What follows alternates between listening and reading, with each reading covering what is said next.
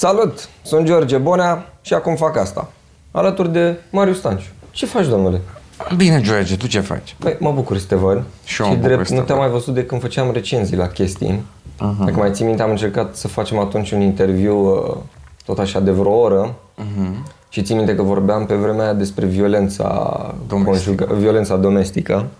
A fost un succes pentru mine episodul ăla. Mă bucur Că am învățat foarte multe și cei dreptul meu cam că și la comentarii erau foarte mulți oameni care erau uh, curioși de ce aveai de spus.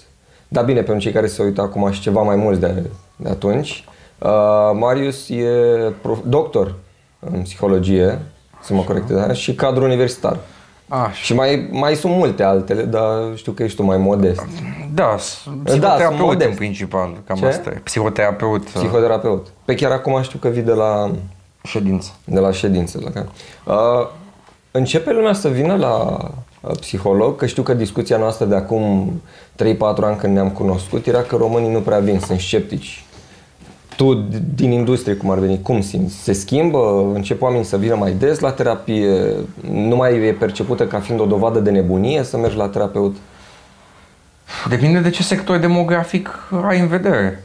Păi presupun că ne referim în mare parte la București. Mediul urban, Da, dar tot vorbim despre sectoare demografice, pentru că oricum ce aș putea să-ți ofer ar fi strict doar un eșantion de conveniență. În termeni tehnici, un eșantion de conveniență înseamnă pur și simplu oamenii care au venit. Vrei să faci, spre exemplu, o cercetare, tu, George, că știu că îți plac subiectele picante despre sex. Cine crezi că o să vină acolo?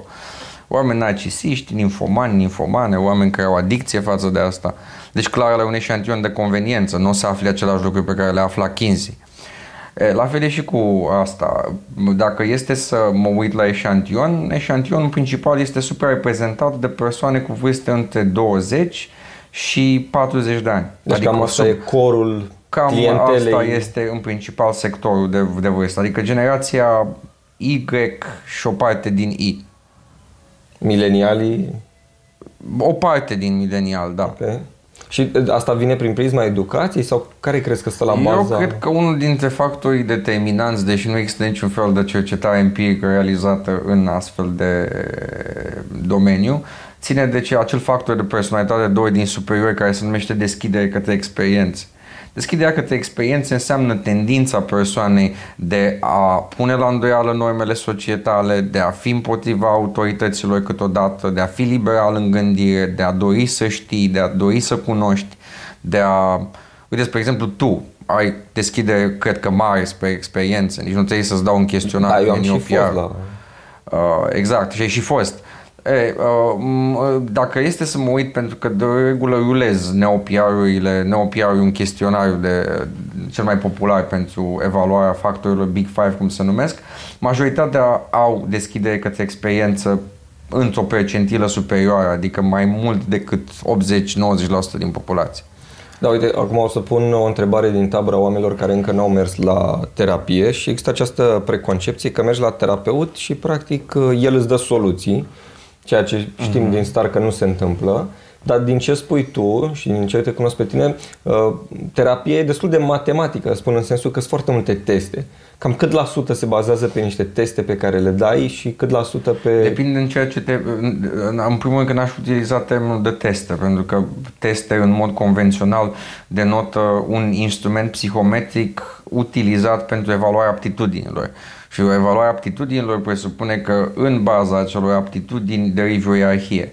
Ori, din foarte multe puncte de vedere, mai ales din punct de vedere evoluționist, nu e neapărat o ierarhie între, uh, să zicem, pe nevrotism. Există circunstanțe în care studiile epidemiologice arată e ok să ai nevrotism ridicat. E ok. Dacă ești bătrân, bolnav sau ești într-o poziție extrem de vulnerabilă, nevrotismul care corelează cu tendința ta de a-ți face griji te poate s- să te conducă la un comportament profilactic. Să descoperi, spre exemplu, o tumoră cancerigenă înainte să faci metastază. Asta e un fel de a spune că e bine să fii un pic... Uh... Nu, asta e un fel de a spune că există ceea ce Daniel Nettle numea un adaptive trade-off, adică un schimb adaptativ în trăsăturile de personalitate. Spre exemplu, când ești tânăr, probabil că e dezirabil să ai nevrotismul mic. Odată ce îmbătrânești și corpul tău se degradează, probabil că e dezirabil să-ți mai crești nevrotismul. Uh, Corectează-mă dacă traduc greșit, dar e un fel de a spune că e bine să fii un pic ipohondru. spre În anumite bătrânețe. circunstanțe, da, nu că ai fi un izomorfism între nevrotism și ipohondrie. De fapt, ipohondrie e oricum o categorie nosologică obsoletă. Astăzi se folosesc două categorii în DSM, anxietate de sănătate și tulburare de simptome somatice, care nici de 11 înseamnă tulburare de stres corporală, foarte similară cu conversia, evident. Uh, dar da, termenul colocvial e Pe asta ipohond- zic.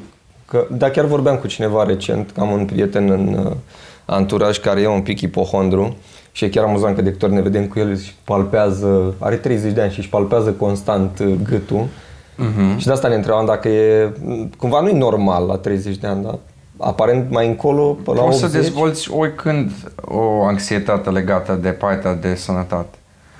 Dar, într-adevăr, cercetările îți arată că mai măsură, din- mai parte din persoanele care dezvoltă au în jur de 25-35 de ani, pentru că atunci încep să apară primele mici căpături în sistem, ca să zicem așa. Ok.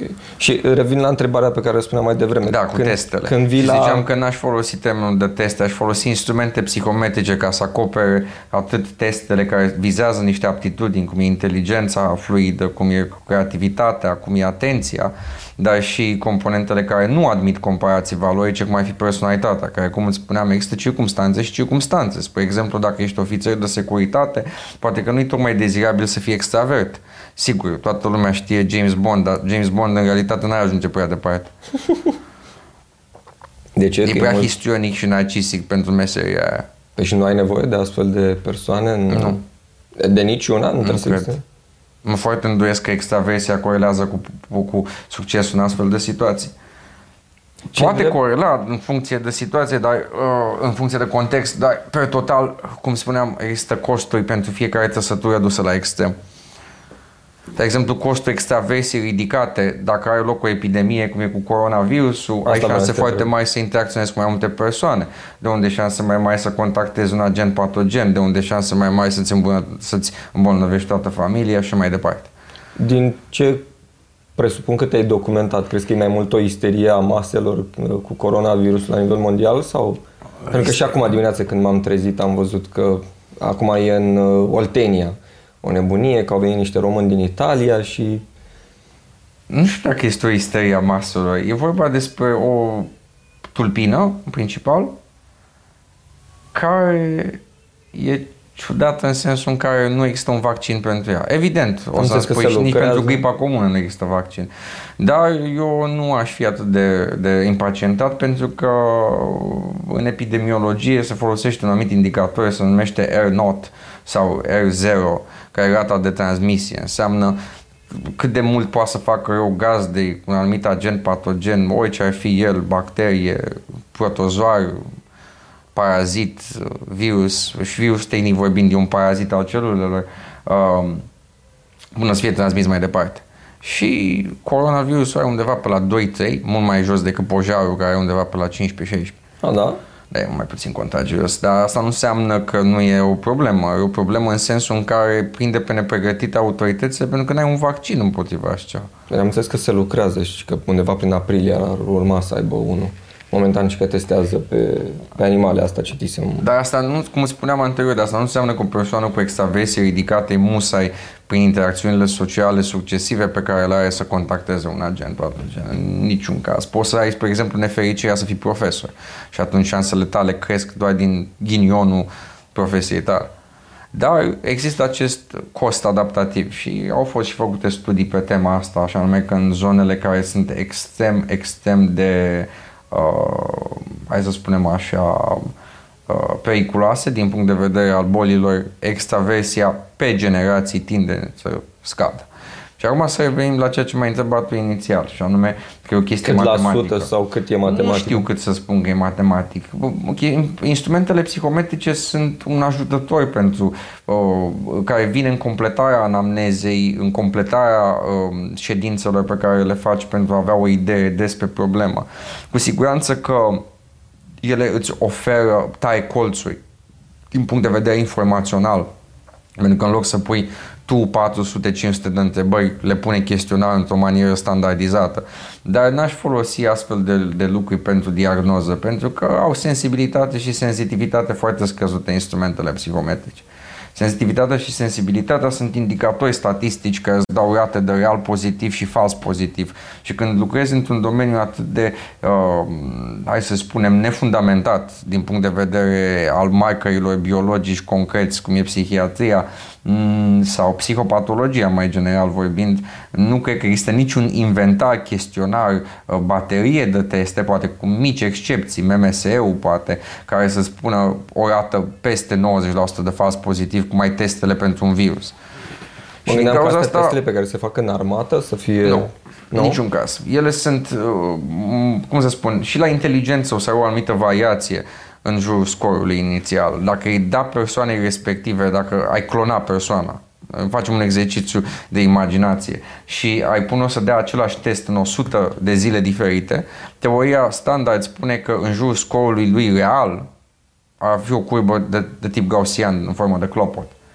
Evident, în viața reală nu se întâmplă asta. În viața reală ceea ce se întâmplă e că după primul test de inteligență de un anumit tip, cum este SPM-ul, al doilea o să fie mai bun, al treilea o să fie mai bun, al patrulea mai bun, pentru că încep să te tu că Exact, să dar în teorie, dacă l-ai clonat cineva pe George Bona și ar da astăzi SPM, adică Standard Progressive Matrices, matricile standard al lui Raven, care e cel mai independent de cultură, test de inteligență pentru aici ai mai încărcătură G, cum se numește, și mâine clona lui George ar da testul și poi mâine clona lui George ar da testul. O să ai o distribuție în formă de clopot în jurul valorii reale a inteligenței lui George Boană. A, deci asta sunt mai prost decât nu știu. Depinde de ce ai făcut azi de dimineață, câtă cafea ai băut, cât de motivat ești. Da, și este adevărat. Uh, știu că noi am mai avut la un dat o discuție despre... Dar permite să totuși să finalizez da, răspunsul. Da, da, scuze. Și a doua categorie de instrumente este cea pentru monitorizarea rezultatului. Așa că mă întreb cât la sută e. Nu pot să-ți dau procente. E și o chestie de flair, cum știi să uh, interpretezi rezultatele analizelor? Și cum te adaptezi la situația? Da, dar e și o chestie de a pune punct unor lucruri care sunt în defavoarea clientului, pentru că fără fișele de feedback și de monitorizare continuă a rezultatului, se numește routine outcome measurement în termeni tehnici, adică măsurarea rezultatului de rutină, nu ai niciun fel de indicator quasi obiectiv că acele servicii sunt în direcția optimă pentru interesele clientului. Adică mergi după o chestie de genul, săptămâna asta m-am simțit mai bine, dar nu știu exact cât mai bine. Uh, evident, prin respectivele instrumente nu o să știi precis, că nu e o știință exactă, dar măcar vezi trendul, vezi cum este graficul, cum evoluează, în ce direcție și ca să fim uh, la fel de, de onești și partea de feedback care îți spune ce ai făcut prost, pentru că nu este obligatoriu ca tehnicile pe care tu le-ai învățat în, uh, la master, în școala de formare sau în facultate să se plieze pe fiecare persoană posibil. Întrebare, tu pui un start și un finish uh, terapiilor? Nu eu trebuie să pun acest start și finish, clientul trebuie să-l pună. Știi de ce te întreb? Pentru că cunosc persoane care merg la terapie de 2-3 ani și povestesc că nu au rezolvat problemele pentru care s-au dus, dar în continuare se duc săptămânal. Și întrebarea e, poți să mergi la lung la un terapeut și să simți chiar și după 3 ani că n-ai schimbat nimic și... Depinde ce problemă ai. De regulă, încercarea științei contemporane de a eficientiza astfel de servicii pune foarte mare accent pe, cum spuneam, eficiență. Și anume a vedea dacă există forme echivalente. Nu? E la fel ca, uite, trebuie să înțelegi următorul lucru, de fapt toată lumea trebuie să înțeleagă următorul lucru.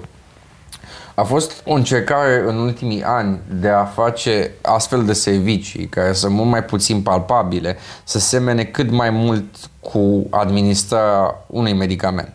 Iar pentru chestia asta îți trebuie o anumită procedură numită double blind placebo. Adică cercetări cu grup de control și cu placebo. Problema centrală e că nu poți să le impozi la fel. Și există tone de studii care îți arată, ok, CBT, terapia cognitiv-comportamentală, e cea mai eficientă, dar există de asemenea și tone de studii care îți spun toate pot fi eficiente până la urmă. Depinde pe ce problemă ne axăm și depinde în mare măsură de cât de bine se pliază terapeutul și clientul cu paradigma respectivă psihoterapeutică. Deci, în termeni tehnici, sunt prea, e prea complexă întrebarea ca să poată să aibă un răspuns simplu. Un răspuns simplu ar fi, nu, nu e bine. Dar nu știi, pentru că nu știi câte patologii sunt implicate, foarte multe patologii mentale au comorbidități, asta e și unul din motivele pentru care Organizația Mondială a Sănătății a scos structura categorială a tulburărilor de personalitate. Pentru că dacă ești narcisist, ai foarte mai șanse să fii și histrionic, pentru că te crezi super tare, vrei și ca oamenii să te vadă și să ieși în evidență. Deci dacă cumva ele vin la pachet și... Câteodată vin la pachet, comorbiditățile sunt atât de mari încât Câteodată vine de mult la pachet încât a fost luată decizia asta. E, câteodată vin și alte probleme la pachet. Și acolo trebuie să fie toată lumea conștientă că dacă ai o tulburare cum ar fi borderline sau dacă ai o problemă cum ar fi tulburare antisocială de personalitate, nu vei vedea niște rezultate la fel de uh, rapide cum ar fi pentru o fobie specifică, să zicem frica ta, George, de Chef. Bărbier, de bărbier. Taylorofobie, da. Taylorofobie, exact.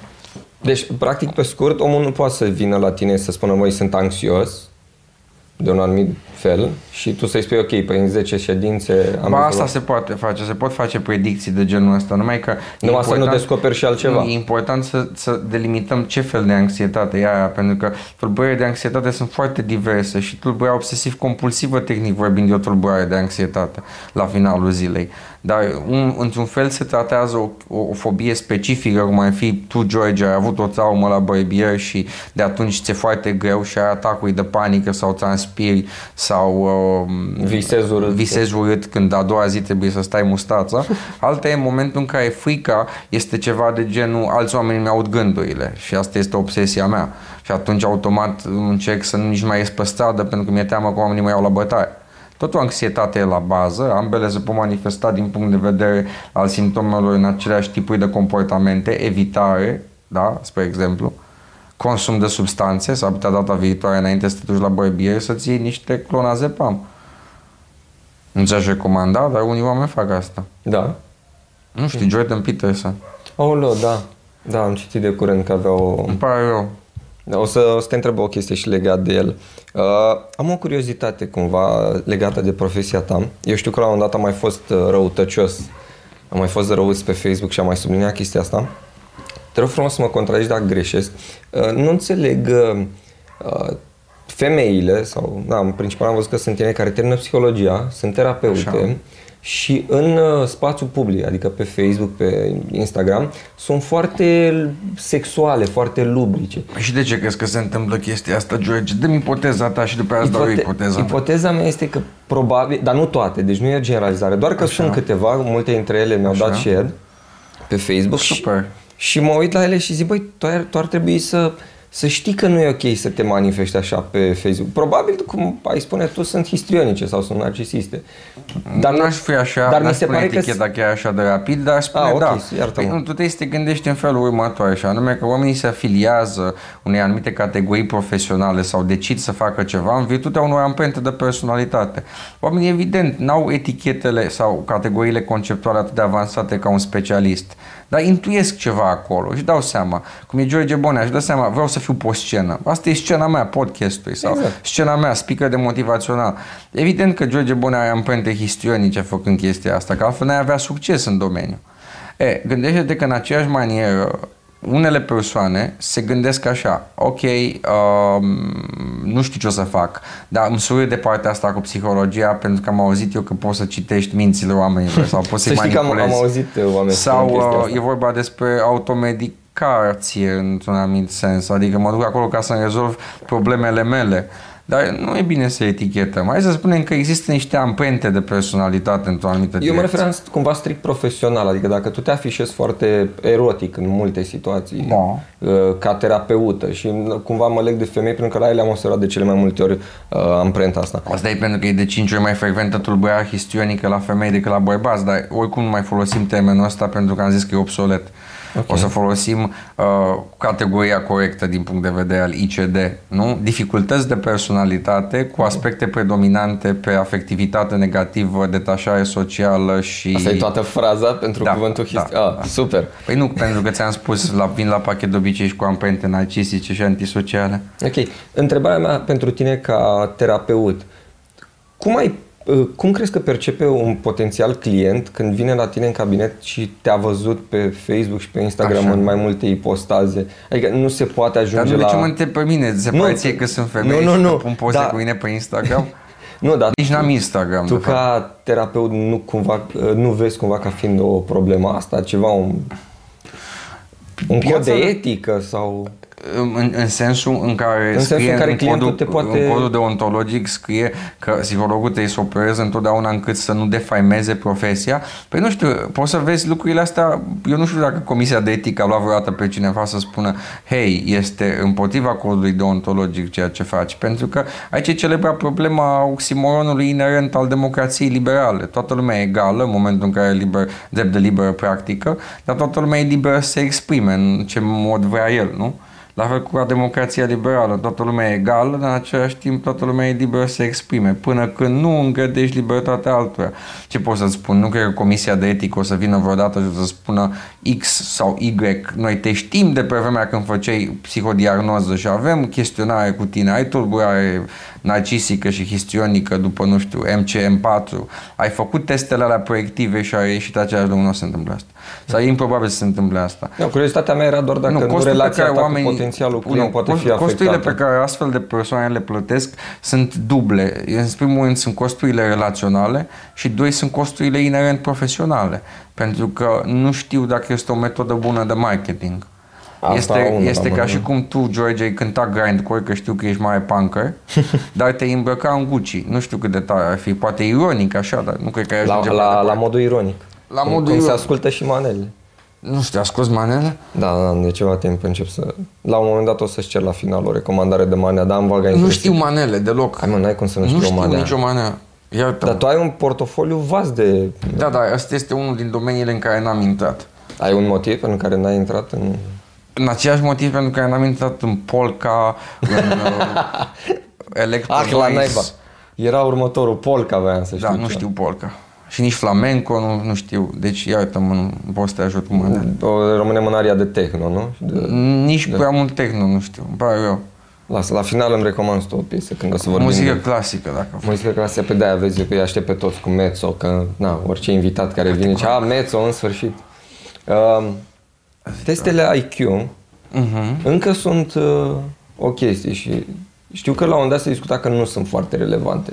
Mai ales la angajare. Am observat că sunt angajatori care dau teste de IQ. Uh, Sunt relevante ele cu ceva? Depinde ce muncă îl, îl, îl pui pe individul respectiv să facă.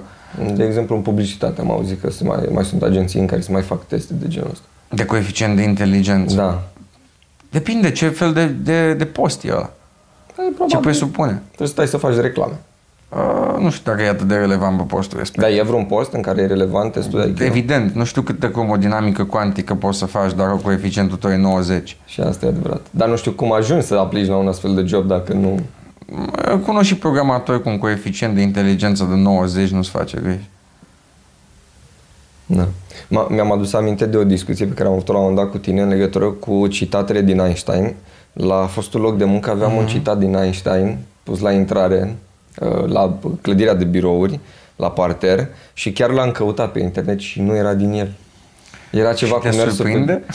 Nu, nu, nu, dar bine, mi s-a părut comic, mi s-a părut așa ca totul fiind o, un fals, știi, de la faptul că e o clădire de sticlă m, într-un cu un citat din Einstein și m-a, m-a distrat foarte mult uh, chestia asta. Uh, legat de muncă, mi-a scris cineva când am anunțat că urmează să vii la, Așa. la podcast, Georgiana, mi-a spus că e foarte interesată de subiectul burnout și aude că din ce în ce mai des oamenii în jurul ei muncesc până la epuizare, în special în companiile mari. A devenit burnout-ul o problemă în România?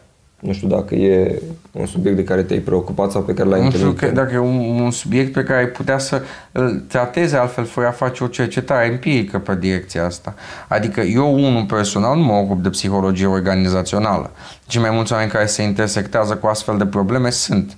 De-a lungul tot întregii mele cariere, cred că am întâlnit o singură persoană cu burnout care voluntar să vină la cabinet. Pentru că de cele mai multe ori, aproape 40, între 40 și 60% din simptome sunt similare unui episod depresiv major. Acum, dacă a devenit sau nu, a, păi, haideți să încercăm să ne gândim la următorul lucru. Mai mult decât o ghiceală informată nu putem să facem, nimeni n-a făcut cercetarea asta și chiar dacă am face-o și am avea o radiografie a cât de frecvent sunt astăzi oameni diagnosticați cu burnout, categoria în sine nu exista în anii 2000. Păi și asta. Asta presupune că nu poți să faci o, o analiză longitudinală. A, trebuie să încep de undeva din 2015. Dacă vrei să știi dacă ceva a dispărut sau nu, trebuie să te uiți longitudinal. Spre exemplu, știm că febra bubonică a dispărut sau lepra, că putem să o gestionăm. Dar nu știm dacă un astfel de fenomen s-a intensificat sau nu, pentru că nimeni nu avea datele inițial. Părerea mea, că am zis că e doar o ghiceală informată, este că da. Pentru că burnout se bazează pe niște tipuri de structuri de personalitate care sunt amplificate de un context socio-ocupațional și socioeconomic. Și crezi că acum contextul ăla e mai mare? Um, Sau... Da. E mai mare pentru că și puterea de cumpărare a leului e foarte slabă. Tendința în România este ca foarte mulți oameni să nu-și mai poată permite niște lucruri elementare, cum ar fi să aibă unde să stea decât dacă au un job stabil care le asigură acei 15-20 de ani cât au de plătit și automat în momentul în care ești într-un sistem competitiv cu o ierarhie foarte bine stabilită, dai tot ce mai mult din tine. Faci, uh, nu, uh, cum se numesc, uh, over hours, ca să câștigi mai mulți bani pentru că există o corelație pozitivă, plus Plus, iar foarte important, ești expus în permanență unor lucruri care te deturnează de la obiectivele da. O spui de parcă ar fi ceva intenționat. Adică... Păi e ceva intenționat, pentru că companiile care sunt de retail, pe haine, pe electronice, îți fac reclamă personalizată, îți bag acele, acele lucruri pe care tu ți le dorești în față și atunci normal că ești tentat să lucrezi mai mult pentru că de acolo vin banii. E foarte interesant punctul ăsta de vedere că vorbeam săptămâna trecută sau acum două săptămâni cu un alt invitat, cu Octavian Palade și el spunea că el nu vede o problemă în a fi targetat de reclame. Depinde, Acum, ce, tu... depinde câtă conștiinciozitate ai, depinde cât de mai ai amprentele narcisice, depinde de o groază de factori. Important este... Iartă-mă, dar nu văd legătura între amprenta narcisică și... Simplu, pentru că narcisismul vulnerabil, spre exemplu... Există mai multe Da, modele? există mai multe forme. În narcisismul vulnerabil există o permanență nevoie de validare. Și cum poți să te validezi decât cumpărându-ți un Gucci pe lună? E bine, Gucci-ul ăla pe lună și dacă este vorba despre mocasini, înseamnă 600 de euro care se duc din buzunarul tău spre altceva. Evident, poate să nu fie un produs fizic, că măcar pe ăla îl vinzi, te duci pe Farfetch, îl vinzi la second, uh, la, dar uh, poate să fie o excursie. Cum spunea un mare economist, keep up with the Joneses. Dacă da. vezi că vecinul tău se duce în Bali, trebuie să te duci tu în Bali. Dacă vezi că se duce în Acapulco, simți nevoia să te duci și tu. Și cei mai periclitați sunt oamenii care au o formă de narcisism vulnerabil, oamenii care au această idee de, da, eu de ce nu-mi permit chestia aia și pe fondul acelor amprente, că foarte rar e tulburarea, tulburarea din punct de vedere statistic e sub 1% din populație. Da, amprenta e destul de pregnantă. Hmm? Amprenta pare destul de pregnantă. Mă refer că dacă punem, uh, aducem un subiect ce spun ecologiștii, că mm-hmm. consumerismul excesiv practic pune pe jar planeta și cumva fac acum o legătură între ce spui tu cu narcisiștii vulnerabili. Nu, asta e doar un amprenta... factor care contribuie, care poate contribui. Celălalt factor este pe partea cealaltă, de frică. Că ambele lucruri motivează nu oamenii. Nu cred că ți-e frică să nu-ți cumperi nu, un ceas scump. Ți-e frică să fii evaluat negativ de grupul tău social pentru că nu faci aia. Ah, am întâlnit chestia asta în companii în legătură cu femei. Știu femei care trăiesc cu teama că nu se îmbracă de ajuns de bine și vor fi criticate de colegii ah, lor. Cu atât mai mulți bani pentru a nu, ce să zic. Da, da, da, păi cumva chiar asta e presiune. Păi dacă se știe chestia asta e cumva acceptată, adică uh, pare că Cine a devenit... vrei să o accepte, George, aia e întrebarea. Păi, nu știu, pare că societatea acceptă competiția Societatea asta. este o entitate amorfă fără cap, în mai măsură. Deci cumva problemele reale nu devin discutate pentru că nu... Nu știu dacă sunt probleme reale. Problemele reale sunt conștientizate când cineva face cercetări și acele cercetări ajung cumva în opinia publicului. Spre exemplu, fără scandalul Harvey Weinstein sau fără scandalul uh, uh, Kevin Spacey, cercetările făcute pe abuzuri erau așa citite de toată lumea? Nu, nu. Tocmai. Pentru că ceea ce mulți savanți nu înțeleg este că ei sunt o picătură care conjunctural ajung să aibă uh, vreun impact asupra societății. Ok. Și ca să concluzionez chestia asta... Da, probabil că mulți cercetători ar face cercetări pe burnout, ți-ar da niște date statistice, în 10 ani ți-ar putea să spună dacă s-a intensificat sau nu s-a intensificat fenomenul, cât de frecvent e, care sunt comorbiditățile, care sunt factorii de risc, care sunt cele mai bune strategii de tratament, dar dacă nu se întâmplă, să zicem, nu știu, ca o persoană cu o înaltă uh, vizibilitate media să moară de burnout, mă tem că studiile alea rămân o notă de subsol deci într-un raport care e dat către un minister. De un spun că întotdeauna e dat. Spun că e nevoie să penetreze o populație care nu cred că zilnic se preocupă de astfel de subiect. Da, corect. Și legat de colectarea de date, crezi că poate avea o, o influență asupra mentalului? Te întreb de chestia asta pentru că la un dat exista o dezbatere dacă noi cumpărăm ce vrem sau ce ni se dă. Și în contextul în care colectarea de date și targetarea lor îți oferă anumite lucruri, care e părerea ta? Că ți se dă ce vrei sau vrei Ambele ce categorii ți se dă? câștigă și cumpărătorul și vânzătorul.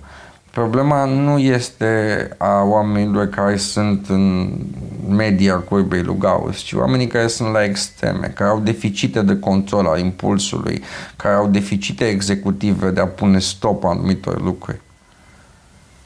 Ok, pe păi și aia...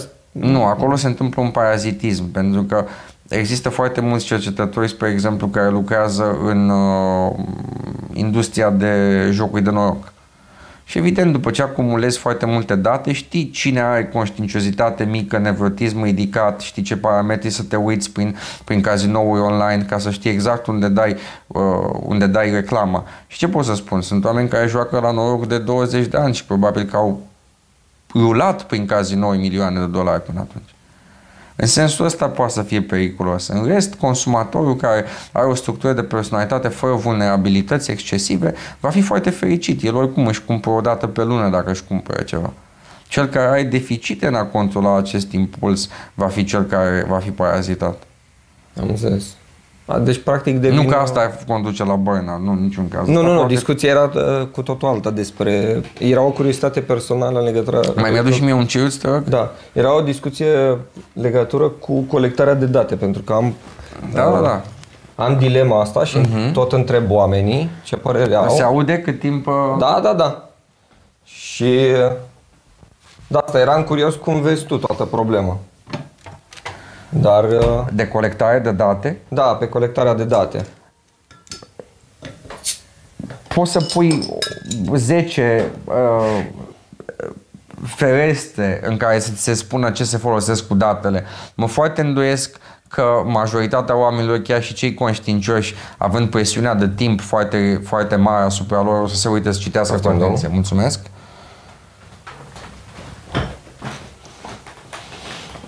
O citească cu atenție. Bun, mă și... să nu apăs eu aiurea pe butoane, că să mai întâmplă uneori. A, așa. Bun. Dar burnout-ul, spui că cumva ca terapeut care este recomandarea ta pentru oamenii? De fapt, cum se sizezi burnout-ul? Burnout este un fenomen prin care tu te supra-soliciți din punct de vedere psihologic, dar mai ales fiziologic E, supraturezi, e ca și mai supratura o mașină. Și e evident că în timp vor apărea mici probleme cu mașina aia. Primele pe care o să le simți sunt cauzate de reducerea unor electroliți. Altele care okay, o să le simți... Dacă stă cineva și își dă seama că păi are... nu te premonitorizezi pentru că focalizarea e atât de mult pe trebuie să fac chestia aia pentru că dacă nu există repercusiuni încât pierzi din vedere ceea ce corpul încearcă să spună. Nefericire că multe persoane nu au nici măcar cum să asculte ceea ce corpul le spune pentru că nu au alternativă. Sau nu au alternativă la fel de bună.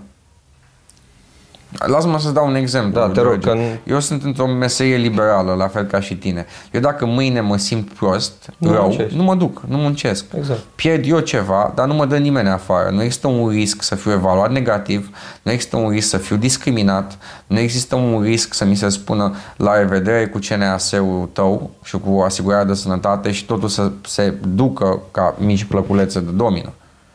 Atunci mai trebuie să mai ținem cont și de context și de structura de personalitate și de mulți factori care conduc la acest fenomen. Că nu toată lumea ajunge Își permite acolo. luxul de a sta acasă când e răcită. Da. Da. Din păcate. Din păcate, și da. nici nu trebuie ca societatea să-și permită lucrul ăsta, pentru că nu știu cum mai funcționa societatea în felul ăsta, cu piețe monopolistice peste tot. Dacă nu mă înșel, ăsta era uh, visul lui, uh, stai că e un anarho-sindicalist care nu scapă numele lui acum, care avea ideea asta.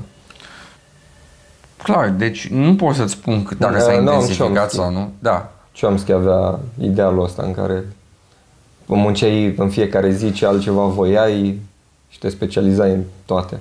Da, problema este că nu funcționează lucrurile chiar așa. Uh, Nu funcționează la societăți mari sau nu funcționează în Nu va funcționa, din, cred eu, din cauza structurii psihologice inerente ale umanității, în toto. Pentru că există și alte fenomene care conduc la coagulare. Nu poți stai toate piețele monopolistice. Numai în piețele monopolistice poți să opereze așa, cu PFA-uri, cu liber profesioniști, cu freelancer. Deci cumva e și o chestie de... Da, gândește-te la ce s-a întâmplat cu Disney. E o piață de aproape monopol. Bine, e un oligopol acolo, dar... Monopolistic înseamnă mulți oameni care au, au ofertă, cum e pe piața psihoterapiei, mulți oameni care au cerere. Și te duci exact acolo. Nimeni n-are monopol pe piața asta și nu va avea vreodată, pentru că particularitățile fiecărui individ sunt mult prea vaste, ca să poți vreodată să spui am standardizat totul. Ba chiar cercetările îți arată că standardizarea și operarea după un manual s-ar putea să facă mai mult rău câteodată decât bine. Corect. Că e, Și nici măcar e mult prea CBT-ul, rigid. care e uh, țâmbițată ca fiind, și există într-adevăr probe empirice, uh, ca fiind uh, terapia cu cea mai mare eficiență Care? pentru terapia cognitiv-comportamentală. Ah, ok. Nici chiar ea n-are un monopol real pe to- tot spectrul de servicii posibil. Dar, din nefericire, ți-am spus, nu e bine nici să ne uităm de sus la oamenii care nu au avut prilejul să aibă meserii liberale. Nu, nu, nu, că să nu fiu înțeles greșit, nu era o uh, percepție de sus, era întrebarea cum îți dai seama uh-huh. și uh, acum conștientizez foarte trist că da, e posibil, unul, să nu-ți dai seama că nu-ți permite timpul, uh-huh. doi, să-ți dai seama și să nu ai ce să faci și cei drept cred că știm cu toții persoane care au răcit și au zis, doamne, nu am ce să fac sau lasă, le-a fost rău în, într-un hal fără de hal și zis, da, trebuie să mă duc la muncă, nu pot să mă învoiesc. Nu Da. mai am libere, nu mai am Și work from peste home-uri. acea pierdere masivă de resurse metabolice din corp se suprapune o rupere între ce mă așteptam să se întâmple după atâta efort, o dezamăgire majoră, care evident îți activează habenula laterală, care blochează fluxul de dopamină în nucleus accumbens. Știm ce se întâmplă din punct de vedere neurofiziologic. Rămâi într-o stare de pseudo-hibernare. De asta am spus că aproape 60% din simptomele de burnout sunt similare cele episodului depresiv major. Da, crezi că dacă un angajator ar ști tot ce se întâmplă cu mintea unui angajat când nu Uh-huh. nu își permite astfel de libertăți, uh-huh. habar n-am cum să le încadrez, Așa. uh, n-ar putea să flexibilizeze mai mult programul de muncă astfel încât, uite cum se întâmplă de exemplu, dacă nu mă înșel, într-una din țările scandinave, unde au zis, hai că merge mai bine cu șase ore de muncă, oamenii sunt mai fericiți, mai sănătoși, se învoiesc mai puțin de la muncă, mai puțin liber. Mm-hmm. Ei probabil și-au dat seama că dacă oamenii au mai mult timp pentru ei, mm-hmm. burnout-ul, evident că nu au studii să demonstreze dacă a scăzut sau... Dar burnout nu e un fenomen care e atât de frecvent întâlnit în primul rând. E un fenomen care este întâlnit, e periculos, dar nu are o prevalență în timpul vieții atât de ridicată cum ai putea crede la prima vedere. Anul trecut erau foarte alarmiste știrile. Dacă îți mai aduce aminte, Dar anul știrile trecut operează erau- pe ceea ce Kahneman ar numi availability heuristic sau, bine, nu știrile operează, asta induc. Pentru că îți iau ceva care din punct de vedere statistic s-ar putea să nu fie la volumul la care tu crezi că este sau îți imaginezi că e. Și burnout-ul nu e atât de frecvent. Da, măcar mă bucur că ai subliniat faptul că știrile sunt, sunt niște trâmbițe care îți... De multe ori am Nu, impresia îți că... creează uite, iluzia că unele lucruri se întâmplă mai frecvent decât se întâmplă în realitate. Da, Chiar ai impresia că e un viol în fiecare sector, în fiecare zi. tehnic vorbind, e un viol în fiecare zi. Mersi asta frumos! Este, dar asta este pentru că sunt și 16 milioane de români și e un număr mare. Și e improbabil ca într-o lume atât de mare să nu se întâmple zilnic ceva improbabil. Doamne, ce fricoșătură dacă percep lucrurile așa. Uh, Ca o paranteză legat de cum percepem lumea și lucrurile rele, acum, uh, anul trecut când am fost să vorbesc la TEDx, uh, s-au inflamat unii oameni pe internet și mi-a spus te duci să vorbești acolo unde a vorbit una despre pedofilie, că e ok. Și nu știam despre ce e vorba, mi-au trimis oamenii filmule, se pare că undeva la un TEDx, cred că din Austria, o tânără, nu mai știu dacă era profesor, a făcut un studiu, un studiu, dar nu mai știu exact pe ce se bazează, dar o să, anexe, o să pun la descriere link-ul, uh, cum că pe planetă ar exista undeva la 2% pedofili. Și făcuse ea un calcul că asta înseamnă o populație aproape cât a Germaniei, ca cifră. Și ăla era momentul în care am simțit așa, băi, sunt foarte mulți. Și dacă ea reușit să facă studiul ăla și dacă ăla e adevărat, bine, moment, motivul pentru care oamenii s-au inflamat e pentru că ea în studiul ăla spunea că sunt atât de mulți încât nu poți să-i condamni și cumva trebuie să găsești o metodă să-i accepti în societate. De acolo devenise totul foarte greu de suportat. Dar crezi că se întâmplă atât de multe lucruri? Nu știu... Nu, nu mă refer la pedofilie, mă refer efectiv dacă Ah, sunt atât de multe motive să hai ne să, hai, panicăm. hai, să, hai să vedem, numai puțin, să, să spun ce spune DSM-ul, da? Îți spune așa că dacă intersectezi fără comorbidități fiecare tulburare de personalitate, da? Uh, paranoidă, schizoidă, schizotipală, uh, antisocială sau disocială, cum se e după ICD, uh, narcisică, uh, borderline, cred că ajungi la 10% din populație, care sunt curbele extreme ale curbei lui Gauss. Evitantă, obsesiv-compulsivă, la care mai adăugăm E, Oamenii care nu vrea să stai în autobuz.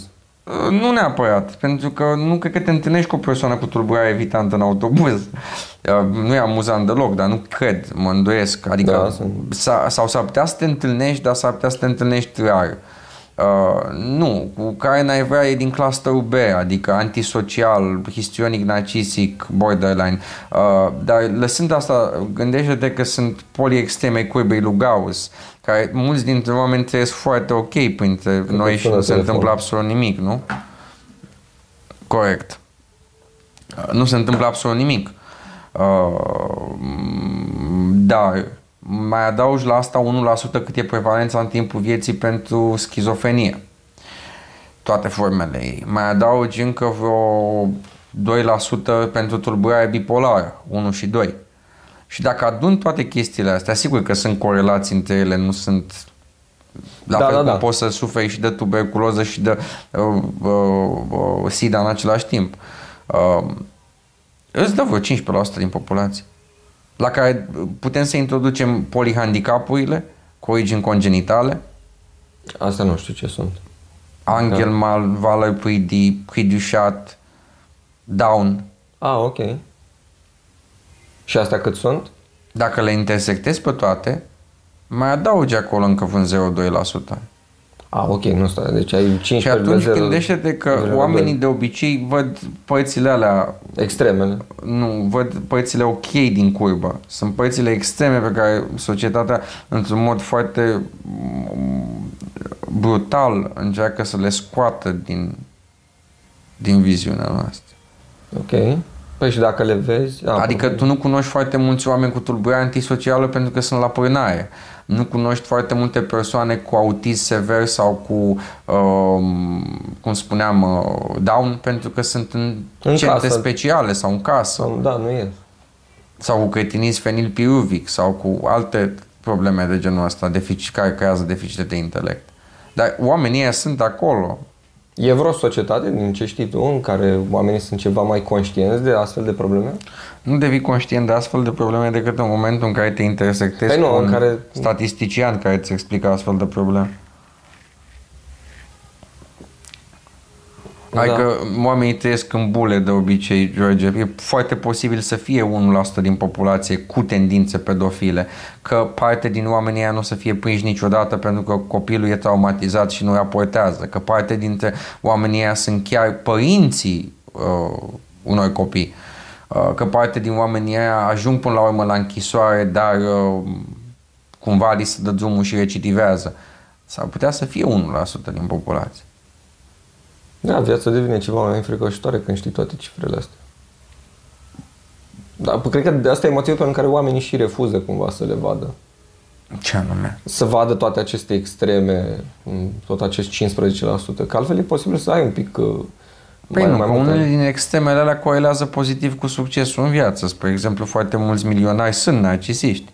Foarte mulți actori și vedete sunt narcisiste. Ce drept că le vedem și pe la TV. Și n-ai nicio problemă, multe dintre ele au și tulburare dismorfie corporală, că de-aia își fac foarte multe operații. Bine, nu știu dacă au, dar multe puncte indică că ar avea o disatisfacție majoră față de propriul corp care te duce în timp să faci upgrade-uri peste upgrade-uri. Dar amprentele narcisice și histionice, clar, sunt acolo și e foarte greu în absența unei evaluări să spui, uh, nu, n-are. Eu cred că o proporție au tulburarea în sine. Și cred că costul pe care îl plătesc pentru faimă, succes, bani, sunt relațiile interpersonale care adesea sunt defectuoase. Ok. Că spuneai de modificări corporale. Tulburare dismorfică. Tulburare dismorfică.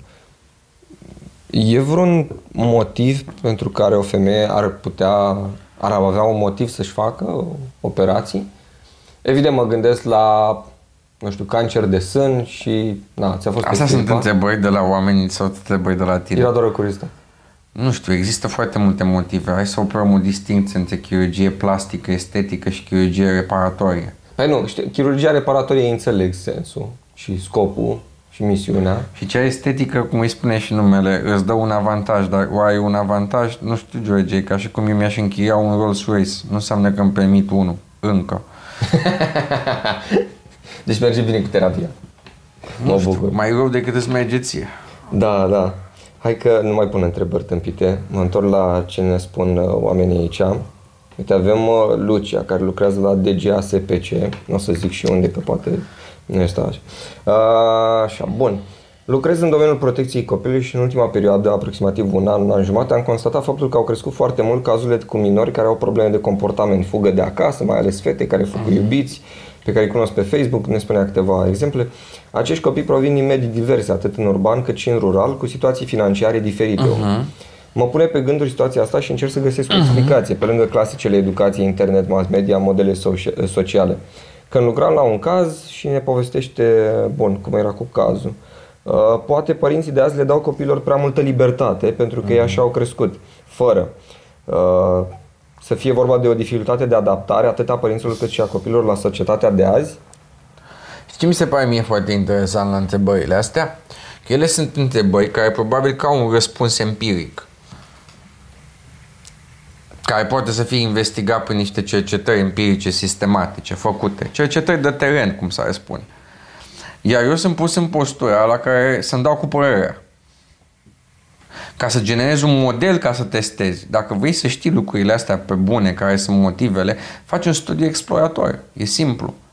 Da, dar cred că oamenilor le e greu și știu că în România cercetarea e prost finanțată. Cercetarea este sub 0,5% din PIB, dar poți să fii ingenios dacă chiar te pasionează domeniul respectiv. Nu e vorba de dânsa, dânsa bănuiesc că își face super bine treaba și că e dezirabil într-un fel sau altul să avem măcar niște modele explicative. Dar modelele alea explicative mă duc cu gândul la ce zicea Immanuel Kant și chestia asta chiar a zis-o spre deosebire de ce îmi spuneai despre Einstein, Einstein înainte. Și anume că intuiția fără concept e oarbă și, bineînțeles, conceptele fără intuiție sunt uh, goale. Uh, eu zic că atunci când ai astfel de probleme, merită să te gândești la care sunt limitele abordării ipotetico-deductive. Pentru că abordarea ipotetico-deductivă presupune că tu ai un model pe care îl testezi. Și acest model îl rulezi, îl confrunți cu datele și, cum zicea Bas Van Frassen, testezi izomorfismul între structura empirică și structura teoretică, adică cât de bine se pupă ce îmi spune teoria care trebuie să găsesc și ce îmi spun observațiile independente de teorie care am găsit. Dar există și o altă variantă, aia inductivă, în care mergi de jos în sus și în care n-ai nicio teorie, ci pur și simplu lași datele să se coaguleze într-o teorie, cum a făcut Darwin în Galapagos. E, eu cred că este e unul dintre punctele alea la care eu și mulți alți oameni pot să-și dea 100 de ani cu părerea și să spună da, clar o să existe modificări date de, uh, cum spuneam eu, uh, nu faptul că e posibil să asistăm la o creștere longitudinală doar în deschiderea către experiențe, cum a fost efectul Flynn pentru inteligență. Da? Efectul Flynn pentru inteligență a fost un efect ontogenetic, nu genetic. Nu s-a schimbat nimic în bazinul genetic al populației, dar s-a schimbat prin instruire, educație, um, nutriție mai bună, inteligența fluidă cum a fost evaluată cu un test. E, în aceeași manieră, e o posibilitate, într-adevăr, că de asta la ceva timp se recalibrează chestionarele ca ceea ce înseamnă acum deschis către experiență, adică cu IT la 4, să fii însemnând înainte ultra mega revoluționar. Da? Iar ceea ce înseamnă acum conservatori să fii însemnând înainte, nu știu, în timpul anilor 60, revoltele, ceva de genul, wow, ce antisistem e ăsta da, în și mie mi se pare că... Și chestia asta o să se vadă în timp, în momentul în care se voi fi făcute studii longitudinale și vom observa că distribuția pe chestionarul ăla nu mai este gaussiană, ci este asimetric negativ. Asta e o explicație. A doua este legată într-adevăr de instrumente. Facebook-ul e un instrument, e ca bomba nucleară. Toată lumea se temea în timpul războiului rece de faptul că o să avem parte de anihilare nucleară. Nu s-a întâmplat. La fel, Facebook-ul și toate rețelele de socializare le poți folosi în sens bun sau în sens rău. Uh, am citit de curând de Cyber Effects. Dar legat de ce spunea dânsa, ne putem să generăm aceste ipoteze. E poate chiar dezirabil să le generăm. Dar la finalul zilei, doctrina empirismului ne dictează să ne ducem unde ne spun datele, nu unde ne spune vanitatea teoriilor noastre. Stai un pic să caut o carte, să o dacă am dorit. Sigur, George, îți mulțumesc, o iau cadou. De o carte de joc? De colorat? Da, da, stai o secundă.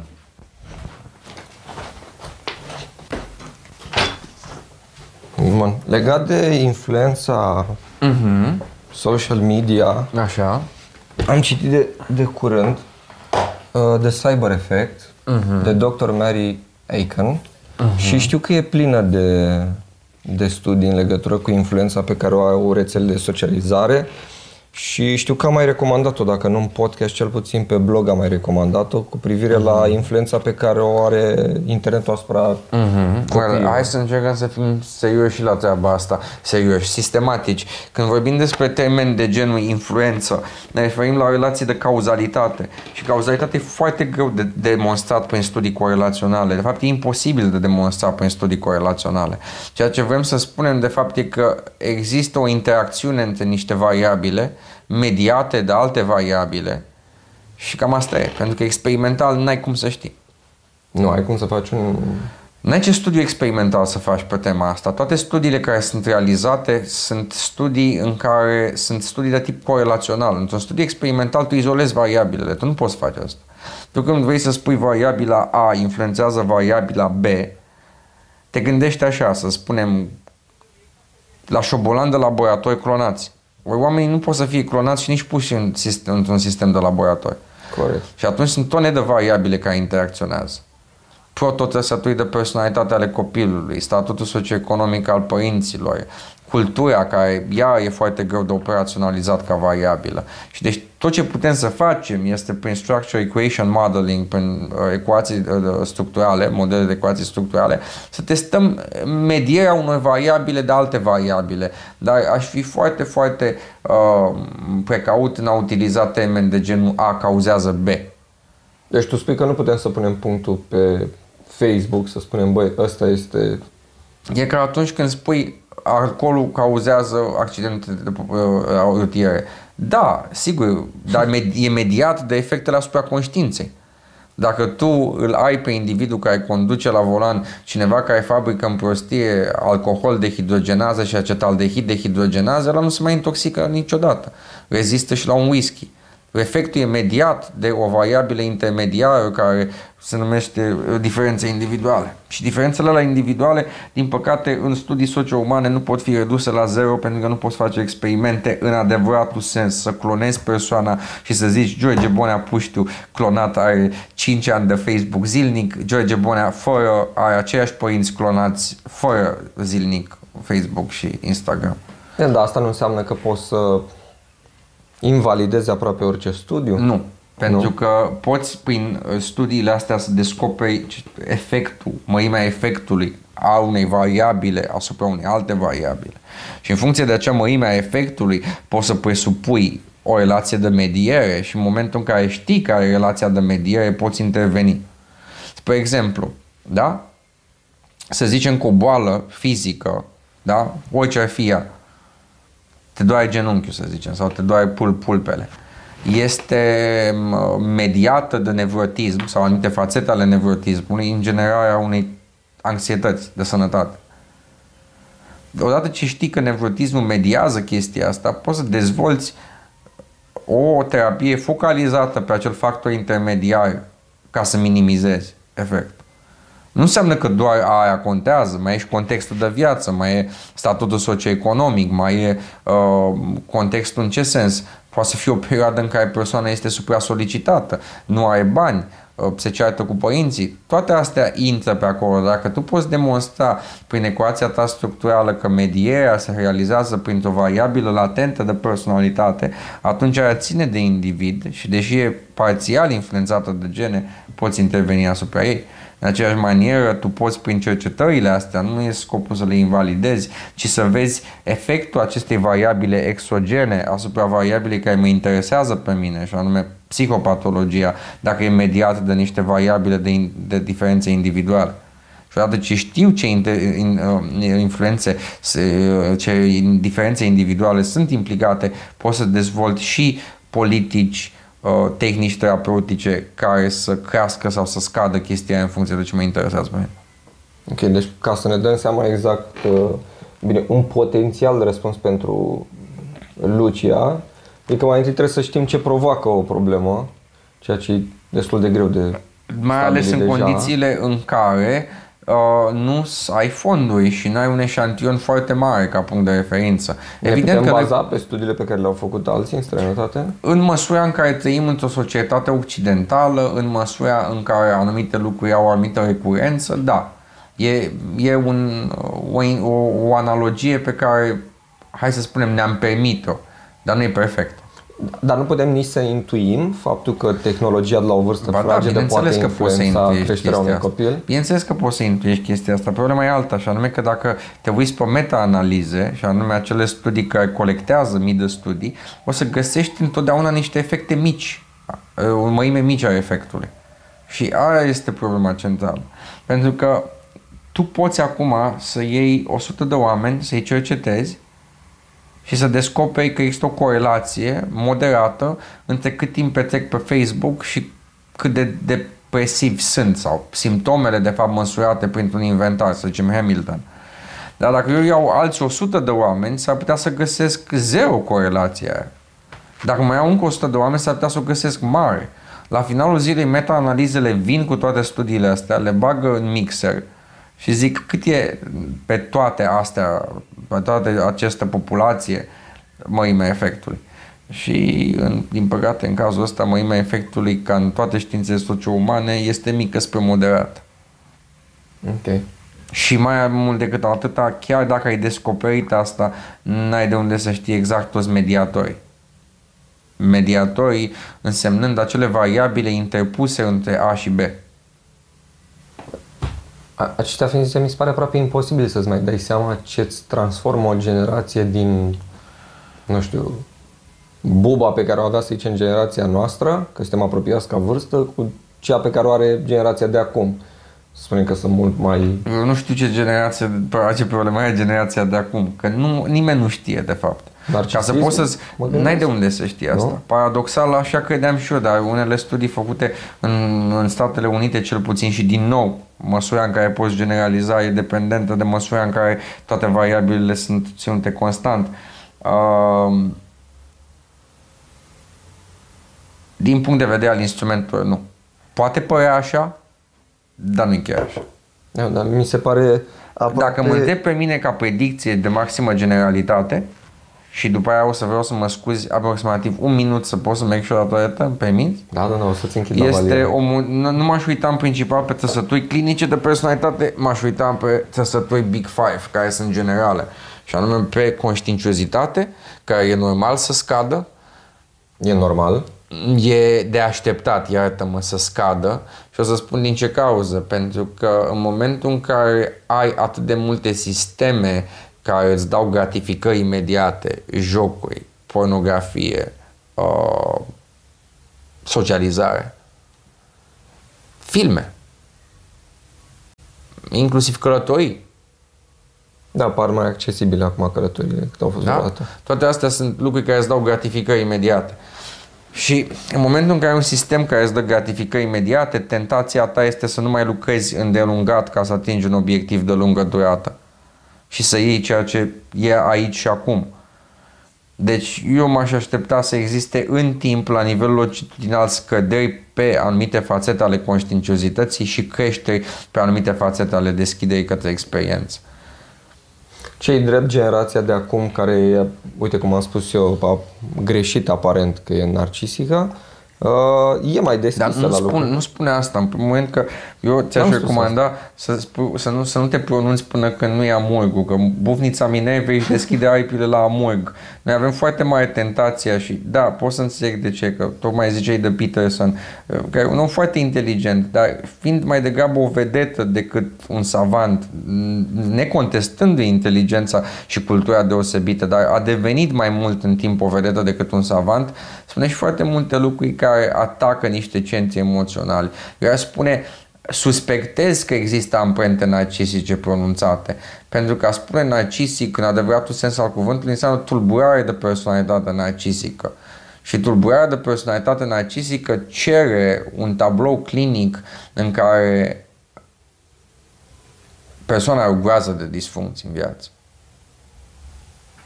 Un narcisist nu e fericit deloc, în principal. Pare la prima vedere, pentru că te aștepți ca egoismul să te, să te ajute, dar nu, nu e fericit. Ai foarte multe momente în care e al naibii de nefericit, al naibii de invidios, al naibii de suferind, uh, al naibii de preocupat de a-și pune etichete pe care încearcă cumva să le rezolve și felul în care le rezolvă e de cel mai multe ori destructiv pentru planul interpersonal.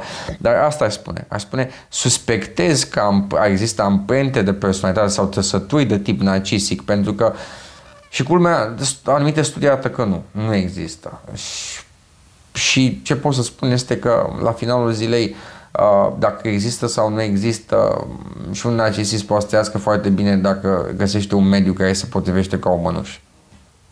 Corect. Pentru Ai asta mai este important. televiziune.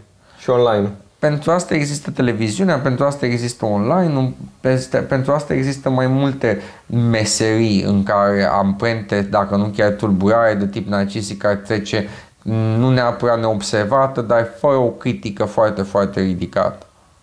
Adică gândește-te, spre exemplu, la disciplina care e nevoie ca tu să fii, spre exemplu, culturist și să bagi în tine mii de kilocalorii, proteine, să ai lucrurile optimizate ca să ajungi la cel mai înalt nivel. E clar că persoanele alea au conștiinciozitate foarte ridicată, canalizată spre un anumit lucru care e un interes relativ narcisic. Nimeni n-a făcut însă un studiu la nivel de top ca să vadă, hei, oamenii au amprente obsesiv-compulsive de personalitate? Au dismorfofobie musculară? Au, dacă nu tulburare, amprente narcisice? Dacă ar lucra ca orice altceva, sau dacă și-ar extrage banii din orice altceva, ar fi o problemă. De ei au găsit o nișă. Și atunci contraponderea la ceea ce ar putea fi considerată o creștere față de punctul tău de referință a unor trăsături este că societatea a inventat de asemenea și nișe ecologice în care acele lucruri care prima facie par a fi disfuncții de fapt corelează pozitiv cu succes. Ok. Nu, în momentul în care ai inventat Twitch sau în momentul în care ai inventat ideea de reaction videos, tocmai ai dat o nișă care puțin mult, 150 de euro cât ei, permite unor persoane cu amprente histrionice, că tocmai ai și ideea reaction video, să fii cât mai teatral, cât mai dramatic, Ca să atragi cât mai mult atenția. să nu fie văzute ca niște paria. Și într-un fel sau altul, tehnologia cumva are un mod foarte perfid de a se ataca singură. Să creeze în același timp sau să genereze cascade care generează probleme și în același timp să rezolve probleme. La fel cum bomba nucleară poate să fie folosită ca să vigați de pe fața pământului un oraș întreg sau ca să menții un oraș cu electricitate pentru un an de zile. Ok. Mi se pare foarte interesant că ce ai zis tu, uh, chiar la un moment dat legat de alcool, uh, mi-a adus aminte de un material de stand-up al unui comedian Jim Jeffries, uh-huh. care, da, sub o formă foarte comică, spunea că există oameni care pot bea și conduce foarte bine. Uh-huh. Și asta mi-a adus aminte despre un articol pe care l-am citit anul trecut despre, cred că în America au început să-și pună problema dacă în, și revin la uh-huh. profesia ta, dacă în terapie pot aplica droguri. Ceea ce noi astăzi considerăm droguri. Și uh-huh. și-au dat seama că pentru anumite probleme de personalitate uh-huh. uh, funcționează, nu știu, ecstasy sau MD-ul sau iarba sau... Sau zici tu chetamină, mai populară pentru depresie, este chetamină. Sau, sau Crezi că se poate ajunge în punctul în care ceea ce astăzi considerăm a fi un drog, în cazul României, dacă nu mă știu, drog de risc sau Orice substanță exogenă care mimează o ligandă endogenă e un drog. Tehnic vorbim și cofeina e un drog. Da, știu că și zahărul... Și nicotina nu... e un drog. Și orice care mimează o ligandă endogenă e un drog la finalul zilei. Pentru că e o substanță din afara corpului tău care intră prin niște receptori metabotropici sau ionotropici din, de pe neuronii tăi și generează ceva ceea ce în mod natural n-ai obține. Deci Doar multe lucruri sunt legale. droguri. Multe sunt droguri. Și cofeina e un drog. Și pot să-ți garantez că mori mai repede după un litru de cofeină decât după un litru de, de bere. Dacă ești cardiac după un litru de cofeină, s-ar putea să fii jos, să mori. Okay. Și asta e un paradox. Pentru că rațiunea ți-ar spune, stai puțin, una e o substanță care nu este reglementată și poate să creeze astfel de lucruri, cealaltă e o substanță care are 18+. Plus. Da, poți să mori dintr-un litru de cofeină. Depinde ce cafea bei, dar se poate. Dar crezi că se poate ajunge vreodată în terapie să prescrii sau să fie indicat unei probleme să dai un... Oricum cea mai uh, rată de succes uh, este printr-o combinație de, uh, în anumite cazuri, desigur, că în alte nu e nevoie, de, uh, tu aici te referi la tulburări de personalitate. Nu, da. tulburări de personalitate, medicația nu are niciun efect. Sau ar putea să aibă un efect, dar ar adresa simptome, nu ar adresa cauzele simptomele.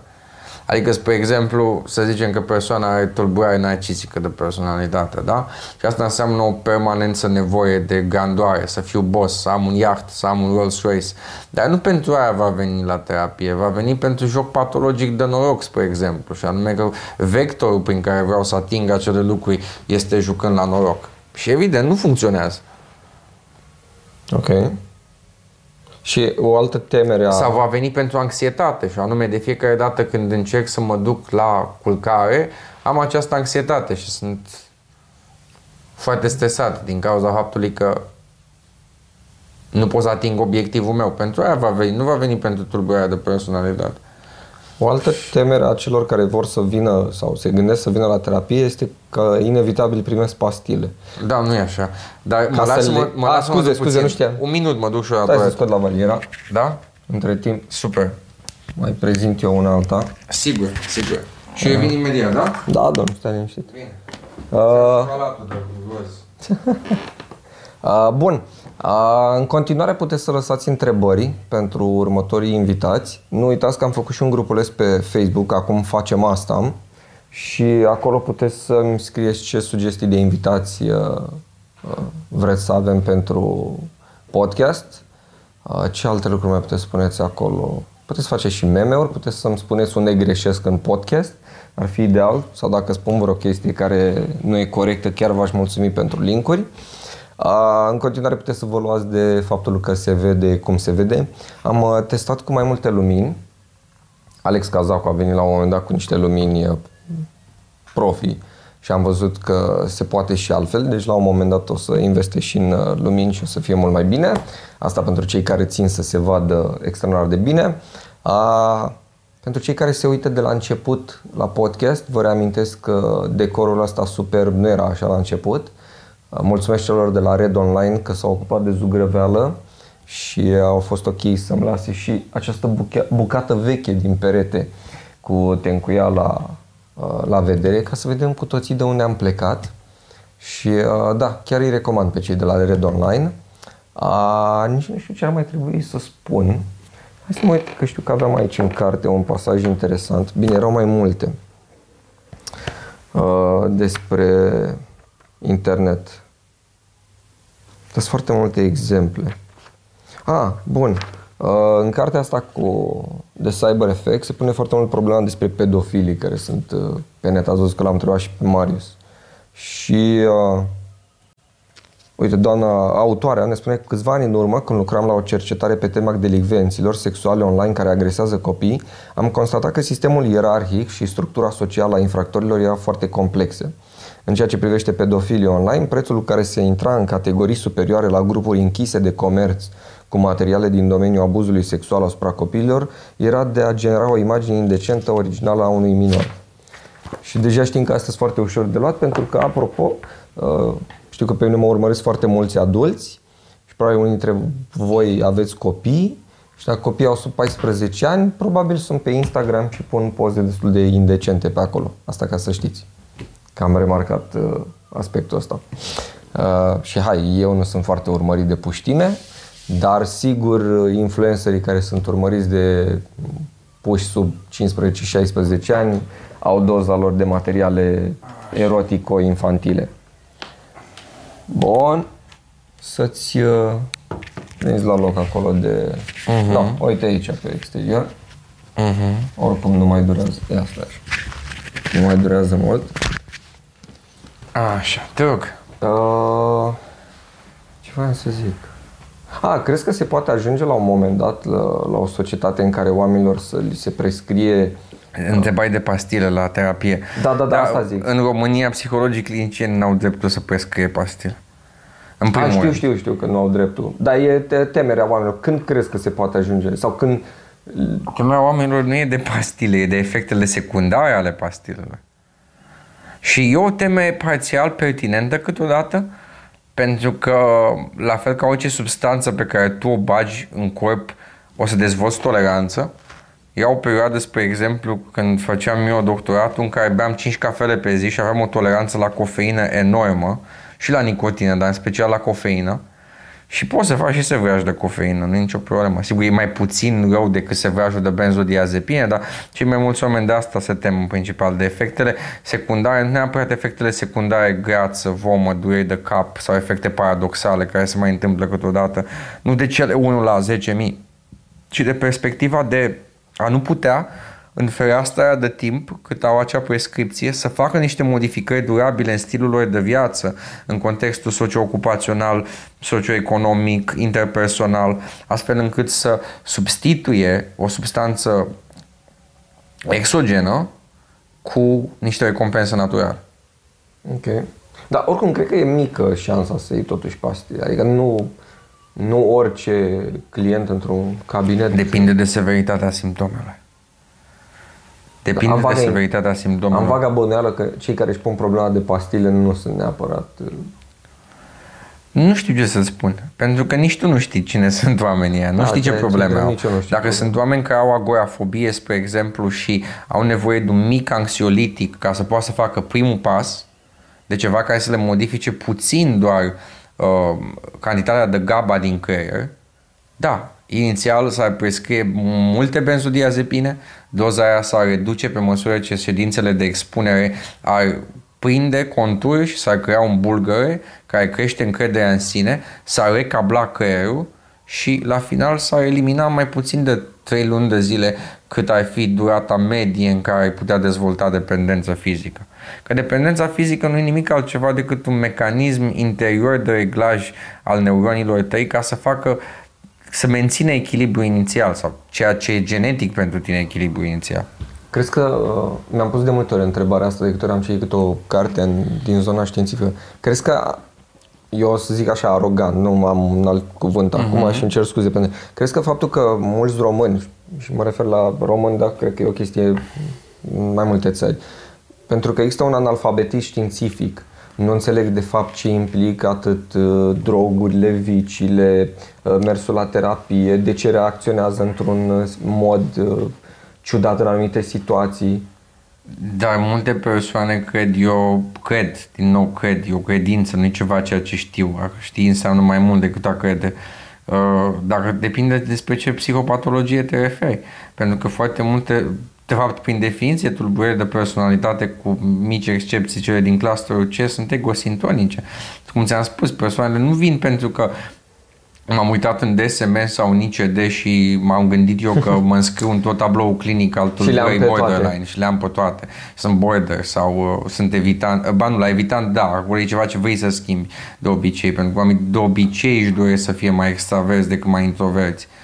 Uh, își doresc să aibă nevrotismul mai mic decât mai mare. Uh, dar pe partea de anxietate, de depresie, de uh, TOC, tulburare obsesiv-compulsivă, nu cred că cultura din România e atât de potrivnică serviciilor. Cei potrivnic serviciilor sunt componentele de natură instituțională, așa nume că serviciile nu sunt decontate de stat, numărul 1, numărul 2 că birocrația e atât de anevoioasă încât și dacă ar fi decontate de stat, puțin psihoterapeuți ar vrea să ia direcția asta și numărul 3, faptul că e costisitoare și n-au nicio garanție pentru că efectele nu sunt imediate.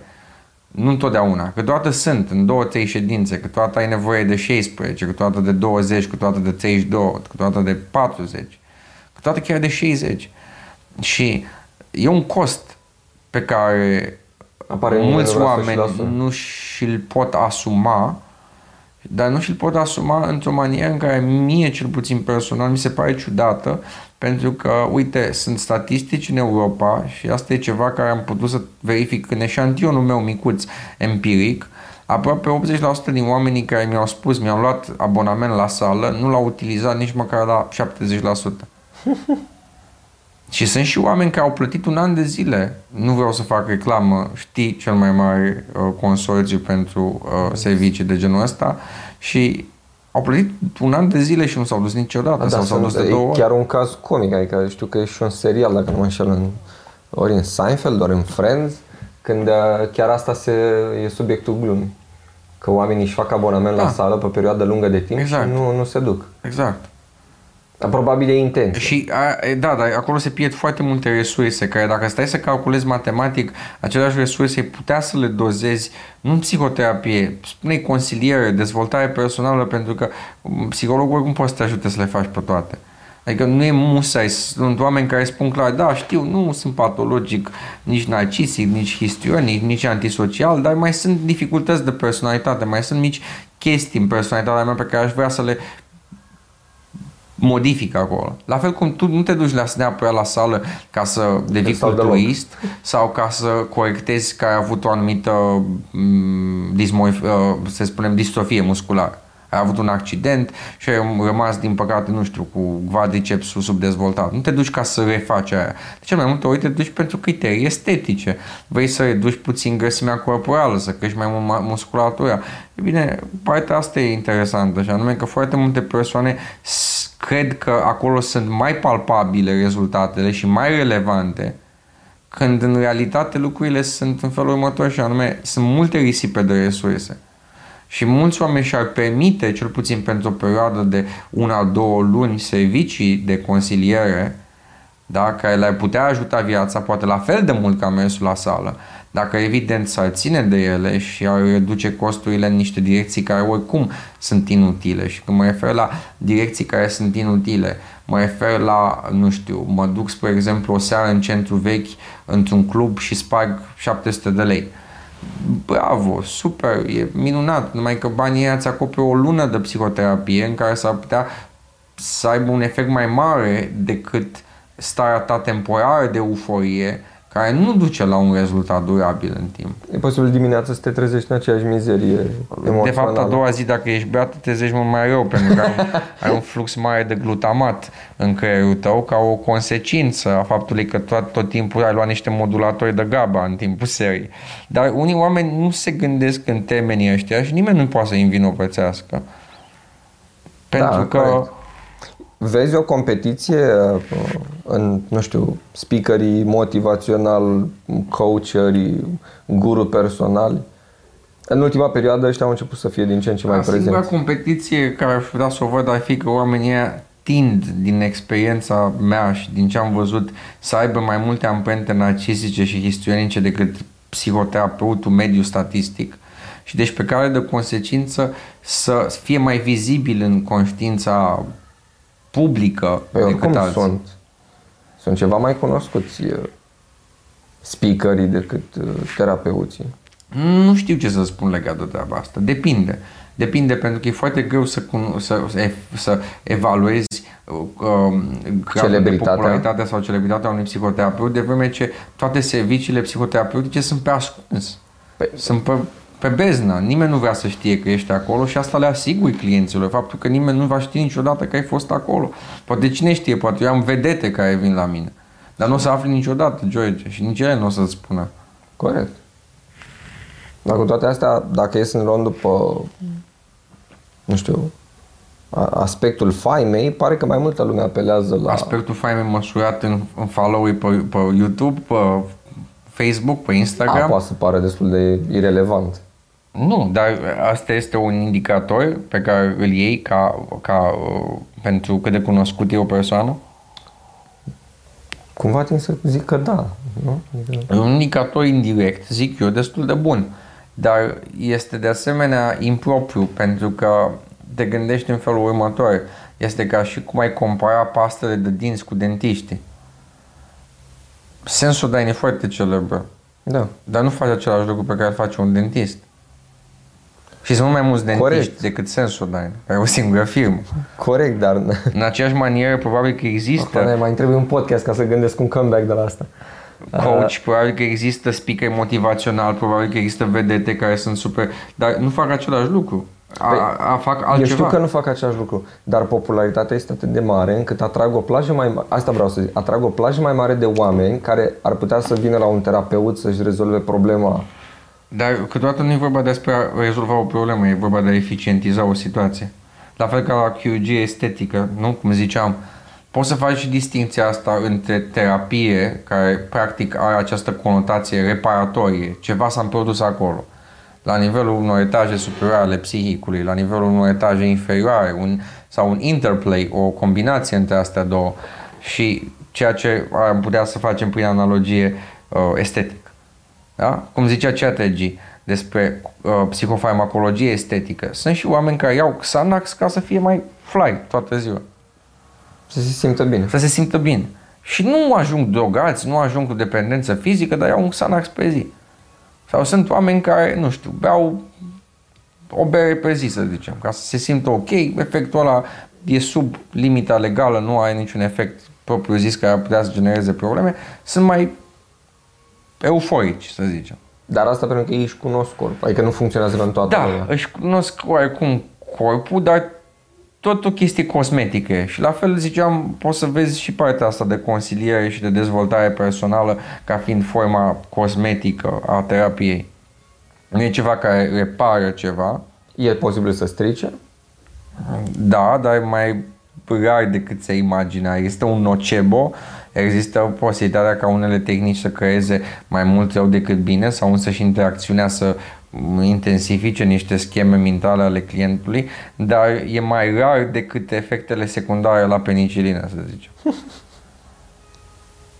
Bun. Și în plus, dacă există FIT, adică Feedback Informed Therapy, care este aparadigmatică, poți să o folosești și dacă ești format în adleriană și în terapie gestaltistă și în terapie psicanalitică. FIT presupune dă-te jos de pe acel pedestal al narcisismului și încearcă să vezi ce zice clientul celălalt, uh, ce, pardon, clientul despre, despre uh, ședința respectivă, despre metodă, ce nu i-a plăcut, ce merge, ce nu merge din ceea ce ai făcut, cum poți să eficientizezi pentru el serviciile. Și dacă faci asta de la prima, a doua ședință, după ce începe să-și facă o anumită părere, poți să previi niște derapaje care altfel s-ar concretiza, cum spuneam, în, în ce ziceai tu, și anume efecte adverse. Okay. Bine, există și anumite forme de intervenție care au probabilitate mai mare, dar Mm, depinde. Despre exemplu, nici nu cred că un psihoterapeut responsabil ar face hipnoză cu o persoană cu tulburare paranoidă. Decât dacă e foarte disperat după bani și nu face un screening înainte. Dar să dăm un exemplu de genul ăsta, în care o anumită tehnică specifică poate să aibă un impact major. Dar nici nu se face așa ceva. Adică dacă cineva face așa ceva, e ca și cum ai spune s-a dus la o clinică de uh, chirurgie estetică și au greșit și au băgat uh, botox în loc să-l bage unde trebuie nerv și a murit. Da, e un malpraxis dacă faci așa ceva. Și apropo, botoxul e cea mai toxică substanță din, uh, din univers. Serios? Da. Și femeile și bărbații Da, au- pentru că blochează eliberarea de acetilcolină din vezicurile în axoni și în cauza ăla nu mai creează contracția musculară, dar e cea mai toxică.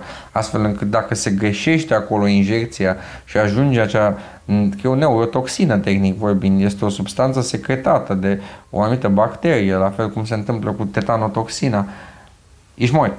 E, nu e același lucru în cazul terapiei, în Da, sensul da, în da. care dacă se întâmplă ocazional ca cineva cu tulburare paranoidă sau narcisică m, sau ceva care are un nucleu de vulnerabilitate să facă o ședință de hipnoză și în hipnoza aia să-i fie făcut o inducție care după aia are un efect negativ, nu mori. E rău, dar nu mori. Măcar asta e partea bună. Mai am o singură curiozitate legată de uh, munca pe care o faci tu. Știu că am mai întrebat la un dat câți, câțiva terapeuți, nu știu dacă te-am întrebat și pe tine.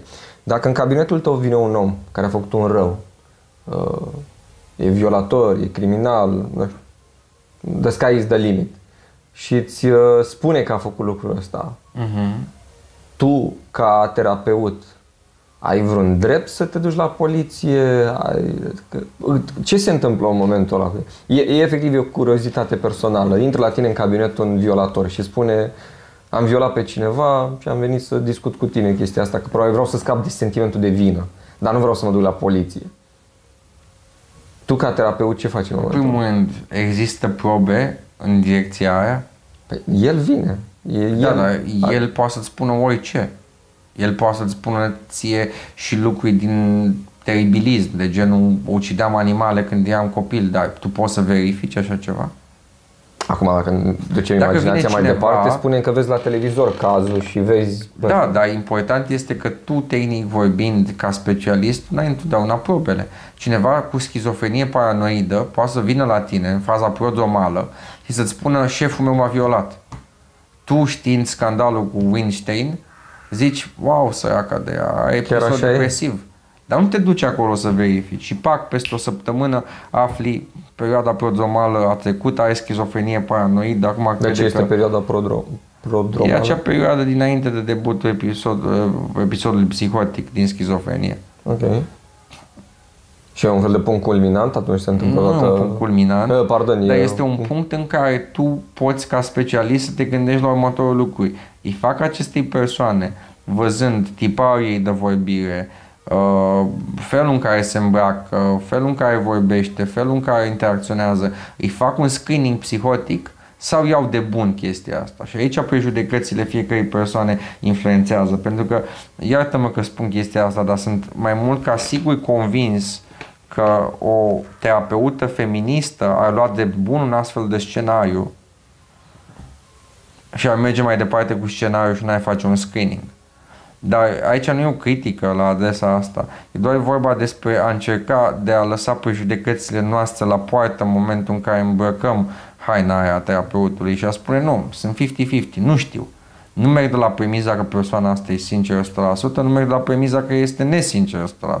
Fac un screening Sincer, și îmi dau seama. cumva să verific. Acum, din punct de vedere legal, tu n-ai trebui să raportezi chiar și dacă a comis o crimă. Pentru că a fost. Mai important este să încerci să te gândești dacă persoana îți spune că va comite o crimă. Unde, Atunci ai într-adevăr, voie. codul deontologic îți dictează să a, instințeze autoritățile. Dar nu poți să iei drept bun 100% ceea ce îți spun oamenii. Pentru că oamenii au aceste două axe între dezirabilitate și devalorizare. O persoană care are o axă foarte mare pe devalorizare o să se prezinte într-o lumină mult mai negativă decât o spun statisticile. O persoană care va avea întotdeauna o preocupare spre dezirabilitate va încerca întotdeauna să prezinte lucrurile într-o lumină pozitivă și poate umflată în sens pozitiv față de realitate. Și atunci pe care de consecință este foarte greu ca tu să-ți dai seama cât la sută din ceea ce asculți este într-adevăr realitatea factuală, cât la sută poate să fie produsul unei ideații delirante, cât la sută este doar produsul prejudecăților și distorsiunilor cognitive avute. Și cât la sută este rodul inclusiv interpretărilor tale, pentru că e dezirabil să operezi o distinție între date, ceea ce îți spune concret persoana de lângă tine și interpretări ale datelor care sunt extrapolări acestor date trecute prin filtrele tale. Corect. Și atunci lucrurile sunt mult mai complexe decât pare la prima vedere, iar cazurile de genul ăsta sunt foarte rare, dar există. Și anume, există situații în care s-ar putea să dai de o persoană care simte că ceva e în neregulă, care va avea un debut pentru un episod psihotic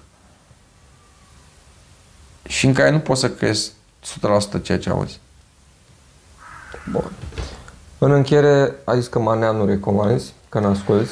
Nu ascult mai, nu. O piesă muzicală care îți cântă acum în cap? Piesă? Da. Sau album? Uh, cât de elevat vrei să fiu boscar de la Hai. 0 la 10? Fi natural, nu fie Nu, elevat. că nu vreau să-ți dau pen de rechi, că pleacă audiența ta. O, eu cum o Uh, să-i punem în descriere? Nu, nu, nu, nici Senakis, nici Ligeti. Uh, ok, bagă și tu uh, Carl Jenkins Palladio. Bine, asta o să punem la descriere ca să audă oamenii ce recomanzi tu. O carte, O carte, da, o carte pe care ai citit-o de curând sau pe care ai citit-o la un moment dat și te-a... Simți tu că a schimbat ceva în tine, în modul de a gândi, în uh, modul de a vedea lumea.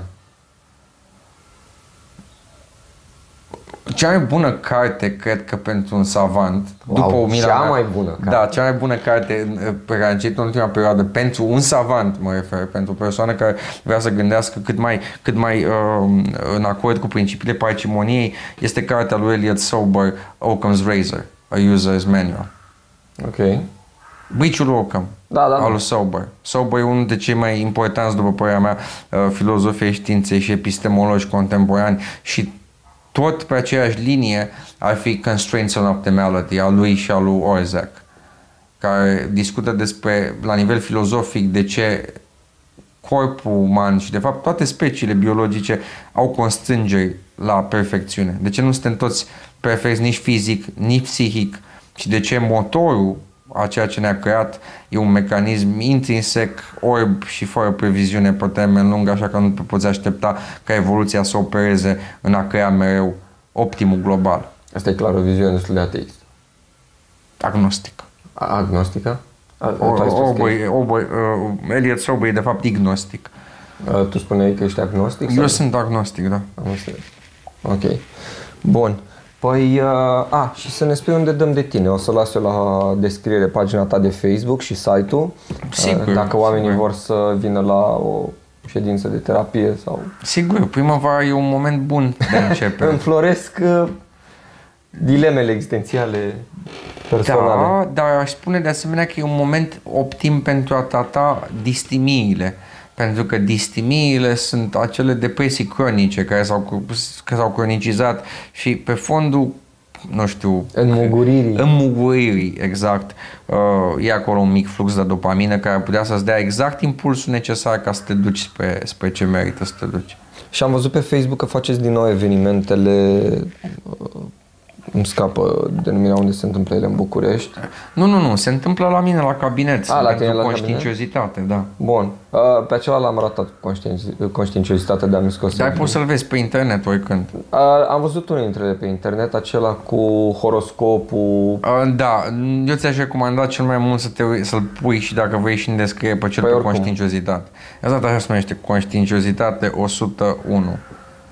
Hai că așa o să, o să mă uit și la asta. Și nu să- vorbesc doar despre conștiinciozitate, mai vorbesc și despre ceea ce e, cred că, relevant pentru orice român, și anume noroc. Și anume că nu o să ajungem noi, oricât de talentați am fi, să reproducem succesul de viață a unui om născut, să zicem, în America sau în Anglia, pentru că nu avem aceleași resurse, infrastructură, sistem. Și asta ține de noroc. Păi nu știu, crezi că conștiința ta se implantează în corpul tău pe alte principii decât pe ale norocului? Este un plan divin. Nu știu cât de mult crezi tu în asta. Eu zic că foarte că nu multe cred. lucruri țin de noroc la final. Da, pentru că și eu sunt de acord cu tine și eu cred că norocul e un uh, element aproape Inclusiv faptul crucial. că ne cunoaștem nu e un noroc. Acum există noroc și ghinion, că eu puteam să fiu un incompetent și norocul e că nu sunt. Dar uh, uh, ideea centrală este că puteam să fiu și puteam să spun foarte multe prostii și aș fi făcut mai mult rău decât bine tuturor. Bă, Oricum, oamenii cu siguranță vor comenta la acest video uh, și chiar o să te rog să te uiți și tu peste comentariile lor să le răspunzi că vor avea cu siguranță curiozități, întrebări, linkuri, unii dintre ei te vor contrazice, sunt ferm convins de chestia asta. De ce așa de agresiv sunt uh, e Nu, publicul dar, tău? uh, nu, nu, nu, dar sunt oameni care au alte păreri și Da, eu nu probabil alte studii în legătură Nu cu ce ai prea spus vreau tu. să fac chestia asta pe părere și nici pe studiți ți-am spus, există o piramidă a dovezilor pentru toate lucrurile astea. Și un studiu Ești ca singular... Wittgenstein, ai venit, ai zis, ai plecat. Exact. Uh, Eu sunt foarte, foarte sceptic legat de scepticism. În sensul în care... Și uite, așa se anulează orice formă de dezbatere. În sensul în care, ok, știu că există studii care ți-ar spune clar, uite, pe eșantionul ăsta, dar asta e cheia, pe eșantionul ăsta, în punctul ăsta, în societatea asta. Dacă vrei să știi ceva statistic, te uiți la piramida dovezilor, care pleacă de la studiile astea corelaționale, la studii experimentale și ajung în vârf la meta-analize. Ori meta-analizele pe multe din subiectele astea ori nu există, ori îți spun mărimea efectului e mică spre moderată. Și când îți spun mărimea efectului, acel Cohen-D, cum se numește, e mic spre moderat, tu ce știi? Știi, există o influență acolo, dar influența aia este probabil mediată de tone de alți factori și încă nu, sunt, nu e clar care. Și nici nu poate să fie clar care, pentru că ai limitări de fonduri. Nu poți să-i dai unui om 10 chestionare ca să poți să măsori totul. Nu poți să Corect. ai pretenția să urmărești o clasă de oameni, o cohortă 10 ani fără dropout, fără ca unii dintre ei să plece. Și Dintr-un pe care motiv de sau- consecință există întotdeauna limite. Important este să fim uh, onești față de noi și să spunem ce zicea Socrate, și anume știu că nu știu, cred niște lucruri și credințele alea câteodată se adeveresc, de multe ori nu, Și nu înseamnă știință. Nu înseamnă știință. Eu încerc să fiu un om foarte modest din punct de vedere epistemologic. Pentru că m, sunt multe lucruri pe care nu le cunosc, dar măcar nu-mi dau cu părerea despre ele. Îmi spun, nu știu și nu știm încă, pentru că nu a rulat nimeni cercetările alea și chiar dacă le-ai rula, mai trebuie să te intereseze și cum le-ai rulat. Că una este să le rulezi, am nevoie acum de o cercetare, că mă, apropo de burnout, mă dă afară din facultate că e publish or perish, alte e proiectul meu de viață, e pasiunea mea, nu mă freacă nimeni, nu există nicio presiune să termin într-un an de zile cercetarea asta și o fac cât de riguros se poate cu fondurile maxime pe care le pot eu obține. Da. Dar o să fim mai cumpătați atunci. În, cel puțin și eu am învățat ceva azi. Ce ești fim mai- cumpătat tu cum, George? Tu Mă, nu tu sunt. Ai văzut, ai văzut ce păreri greșteam despre generația tânără?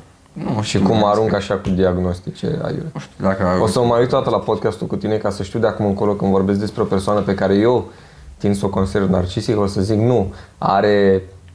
Am și uitat fraza. E o Am frază zis, de... nu mai zic. Te uiți Da, pe mă uit- ICD mă uit. și vezi.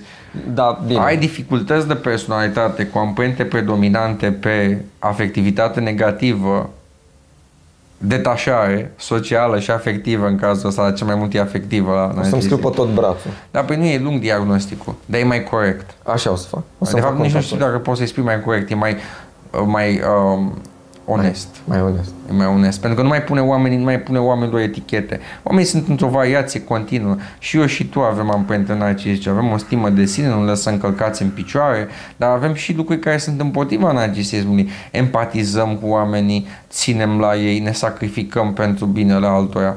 Suntem plătiți Eu fac prost. podcastul ăsta pentru voi. Exact. exact. Tu Exact. faci pentru... Astea sunt lucruri care, adică clar, eu am prent acolo a ta narcisică de genul vreau ca lumea să mă vadă, vreau, dar s-ar putea să fie și bine pentru că vii cu ceva pe care, pe care alte persoane nu pot să-l dea. Și atunci aici e un, un, Norocul meu că te știu. o situație în care narcisismul funcționează bine. Bine, trăsăturile narcisice funcționează bine. Și la fel e și situația asta. Toată lumea are trăsături. Suntem pe un continuum de variație, nu etichete.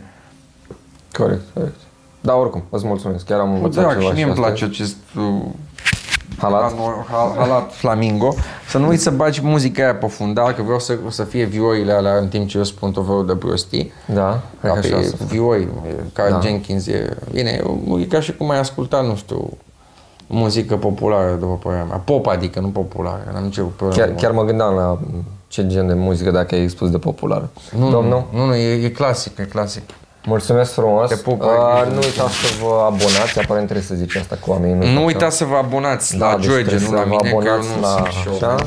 și uh, ne auzim uh, vineri. Atât.